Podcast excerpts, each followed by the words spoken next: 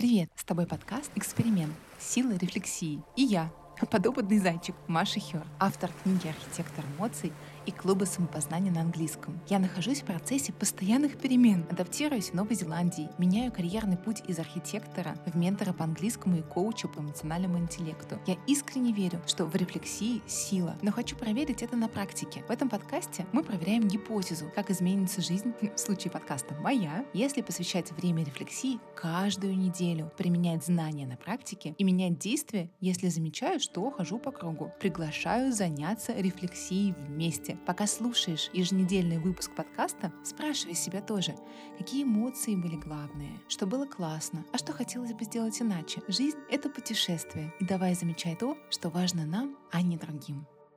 Вот и закончилась первая неделя две тысячи двадцать четвёртого года. Пора подводить итоги этой недели и порефлексировать. Но сначала мне хочется э, сказать, что же такое рефлексия, либо рефлексия. Рефлексия или рефлексия — это умение человека фиксировать и анализировать свои эмоции, мысли, поведение, самочувствие, характер, ценности, желания и корректировать свое поведение в соответствии со сделанными выводами. Такой самоанализ. Как можно рефлексировать? Как можно это делать? Наверное, самый простой способ — это письменные практики, где мы можем поотвечать на заранее подготовленные вопросы. И так делать из недели в неделю, изо дня в день. Можно в формате подкаста, как я сейчас, поговорить голосом, либо можно с кем-то пообщаться и об кого-то подумать. С близким человеком, либо с коучем, психологом. Можно просто пойти гулять на природу и побыть в своих мыслях, не загружая себя музыкой, либо какими-то подкастами или аудиокнигами, дать себе возможность созерцать и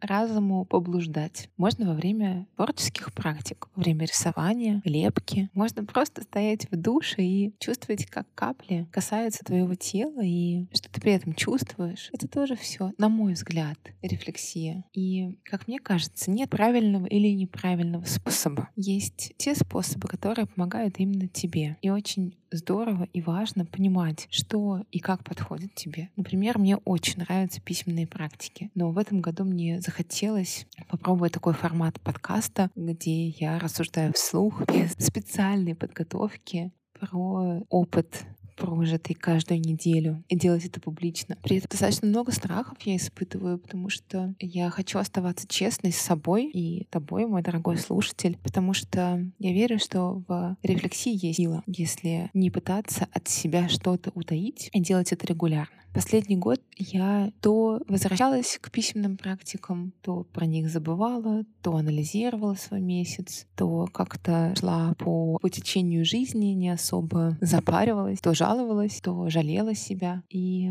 как-то немножечко потеряла свою осознанность. И в этом году мне хочется вернуть этот фокус на честности с собой и на лучшем понимании, куда и как я движусь на своем пути перемен.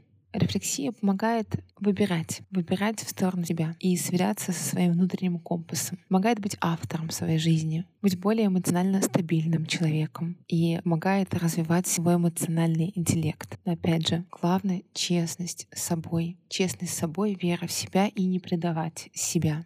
Такое небольшое вступление про рефлексию и ее силу, в которую я искренне верю. И пора переходить, пожалуй, к как раз-таки анализу первой недели этого года. Скажу честно, эта неделя была волшебная. Мне так хотелось бы, чтобы весь год был как эта неделя. Я понимаю, что это нереально. И жизнь, и наша жизненная энергия приходят волнами, как приливы и отливы. То мы на высоте, и все хорошо, все получается. То приходят спады. И это естественно. Я благодарна, безумно благодарна, что первая неделя для меня была солнечная во всех планах. И погода была хорошая. Мне удавалось и погулять. Я пекла вкусные маффины с голубикой, с клубникой, с разными ягодами. Мы с мужем тренировались четыре раза на этой неделе, как и планировали. Он подготовил программу тренировок, и этим самым меня очень сильно вдохновил. Сама бы я не справилась. Для меня физическая нагрузка, особенно тренировки силовые, где нужно отжиматься, делать всякие упражнения на ноги, это всегда жуткая боль, и мне очень-очень сложно самой себя на это сподвигнуть. Я очень люблю гулять, гулять, я люблю ходить по горам, я люблю плавать, но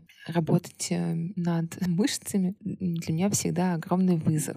И я понимаю, что с возрастом мышцы слабеют, и мне сейчас тридцать пять, и уже давно пора, недавно, уже сейчас, прямо сейчас пора заниматься своим телом и уделять этому внимание. Мой муж мне на два года младше, но он тоже чувствует, что а, как сила немножечко уходит из тела, и подготовил программу, и мы вот вместе занимались с его поддержкой и с музыкой. Я выполнила все необходимые упражнения, делала это достаточно лайтово, достаточно милосердно. Я себя не а, насиловала а, дополнительными какими-то весами или не делала через силу, потому что понимала, если я вдруг перегружу себя, то я не смогу вернуться на следующий день к тренировкам, либо на следующей неделе. И завтра мы будем тренироваться снова. И я к этому спокойно отношусь, если честно, даже с таким вдохновлением, воодушевлением, что блин, прикольно. Это не так страшно, как я думала. На самом деле было весело, особенно с такой с хорошей заводной музыкой, в обычной домашней одежде. Последний день я вообще была просто в трусах и в майке. Дочка за нами пыталась повторять год и девять месяцев. Она там где-то приседала, подтягиваться училась, еще что-то делала. Это было очень, очень вдохновляюще, если честно. Я смогла увидеть, что мои действия могут оказать очень сильное воздействие на моего ребенка. То есть я на самом деле ролевая модель не для кого-то по интернету, где-то для незнакомого мне человека. Я ролевая модель для своей дочери. И это очень сильное чувство. Поэтому, да, я жду завтрашнего понедельника с воодушевлением. Я хочу тренироваться завтра. Я знаю, больно, я знаю, я буду, наверное, опять гундосить и жаловаться. Но после этого я почувствую огромную гордость. После каждой тренировки я чувствовала себя просто каким-то, не знаю, Шварценеггером,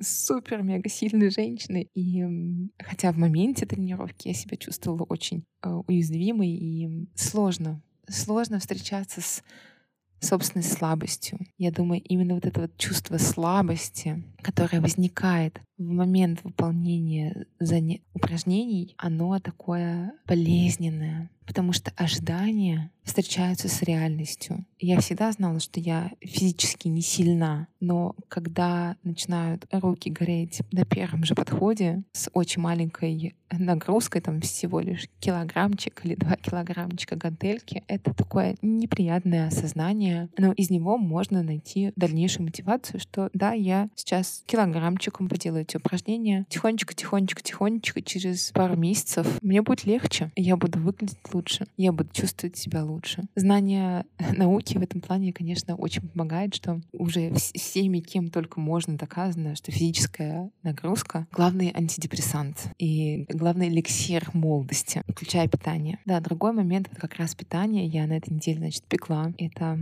казалось таким приятным медитативным занятием вместе с дочкой. Она там свое, конечно, естественно, пекла в свой год девять месяцев, после чего мне пришлось оттирать всю кухню, но это того стоило. Мы с мужем сделали себе подарок, мы купили себе подписку на сайт с курсами и видеолекциями, мастер-класс называется, и посмотрели на этой неделе документальную серию про gut health и микробиом, что наш желудок, наш кишечник и микробиом как второй мозг, и от того, как мы питаемся, как мы кормим наши микробчики, зависит также наше настроение, самочувствие и чувство удовлетворенности. И решили тоже добавить такой фокус на ближайшее время, смотреть, как много клетчатки мы кушаем, как много цельнозерновых продуктов у нас в рационе, как много фруктов, овощей. Захотелось начать ферментировать еду. Мы раньше делали сами сыры, созревали их, и у нас даже есть курочки сыроваров, и йогурт мы тоже делали, кефир делали. Вот. Но как-то вот вступление в роль родителя во многом нас откинуло назад в плане здоровья. И вроде бы мы все знали про важность питания и кормления своих микробов, но это не было в приоритете. Получается, это что-то за рамками выживания, а мы были все-таки больше, наверное, на стадии выживания и адаптации. Сейчас эта стадия закончилась, и начинается стадия роста, когда мы готовы уделять внимание чему-то большему. Я уже сказала, что эта неделя была какая-то волшебная. Мне удалось и почитать, и работала я, естественно, тоже. Я провела две индивидуальные встречи на английском языке. Очень вдохновительные были. Встречу в клубе самопознания провела и всю неделю, естественно, тоже мы изучали такие эмоции, как доверие и предательство. В первую очередь, доверие к себе и предательство себя, что, наверное, тоже повлияло на мою особую осознанность на этой неделе и свое внимание к своему внутреннему компасу. Например, у нас сейчас лето в Новой Зеландии, погода хорошая, и муж использует любую возможность, чтобы пойти серфить. А я выполняю в это время роль сиделки, бэбиситера, роль мамы, и провожу все время с дочкой на пляже. Но получается, для меня это как немножечко лишение, что я не могу провести это время с мужем, потому что он один. И на этой неделе я ловила свои сигналы, что мне самой хочется делать. И, например, когда мне сказал муж то, что «Ой, я хочу пойти серфить, сегодня вечером будут хорошие волны», я поймала сигнал от себя, что у меня появляется какое-то такое раздражение, что-то такое недовольство. И я поняла, что это недовольство связано с тем, что я не смогу провести время с мужем и дочкой вместе, а что мне тоже захотелось время с собой. Я давно не гуляла, и я мужу спокойно сказала: давай ты пока с Луной все соберешь, дочку зовут Луна, пока вы все соберете, а я в это время начну идти в сторону пляжа. Вот. И мне удалось прогуляться. И в другой день похожая ситуация. То есть сначала мы провели время на пляже, и муж с дочкой уехали первые, а я пошла пешочком следом. Пока они там приняли душ, пока э, муж поставил кофе с утра, я уже как раз к этому времени пришла. И получается, каждый из нас смог провести время с собой, что тоже, по сути, рефлексия. Один из плюсов жизни, кстати, в Новой Зеландии, это один и из минусов тоже, что здесь нет чувства Нового года. Но это и плюс, что нет чувства Нового года для меня, человека, который вырос в Казани, где все-таки зима снежная, и Новый год такой весь в фонариках и с фейерверками. Благодаря тому, что нет чувства Нового года и есть чувство вот лета, что все зеленое, солнышко, наконец-то тепло и ночи теплые. Сам день перехода из одного года в другой для меня не воспринимается какой-то особый день. И здесь нет таких праздников, как десять дней или сколько там дней отдыха, когда никто условно ничего не делает. Я легла спать тридцать первого декабря до полуночи, как я обычно ложусь. И первого января проснулась утром достаточно рано. И начался такой же день, как до этого. Особой перемены я не почувствовала. И у меня не было чувства, что нужно менять всю жизнь сразу с первого числа. Что да, пошел Новый год, и это круто, и это вдохновляет. Но это не значит, что мне нужно первые дни Нового года как-то проводить по-особенному. Либо особенно усердно отдыхать, либо особенно усердно работать. Я рада, что первая неделя этого года прошла на каком-то таком максимальном кайфе. Максимально спокойно. С максимальным удовольствием. Если весь год так пройдет, конечно, будет очень хорошо, но вряд ли. Я сомневаюсь в этом. Либо просто не хочу ставить излишние ожидания. Эм, удалось и поработать, и отдохнуть. Посмотрим, как будет дальше. Потому что на следующей неделе мне нужно как-то очень много всего сделать. И по работе, и для клуба. Через неделю, через полторы недели у меня начинаются две учебы в один день. И э, ожидание от учебы, оно немножко стрессовое. Что всю обычную жизнь-то никто не отменял, а добавится дополнительная нагрузка. Может быть, поэтому еще ощущение от первой недели этого года было такое максимально кайфовое, что пока нагрузка минимальная, я себе как бы позволила полностью уйти в чувство удовольствия и наполнения себя энергией. Спасибо, что провели со мной это время. Надеюсь, мои мысли как-то откликнулись и удалось проанализировать свою неделю. Желаю, чтобы следующая неделя прошла, но на хорошей, высокой, положительной волне.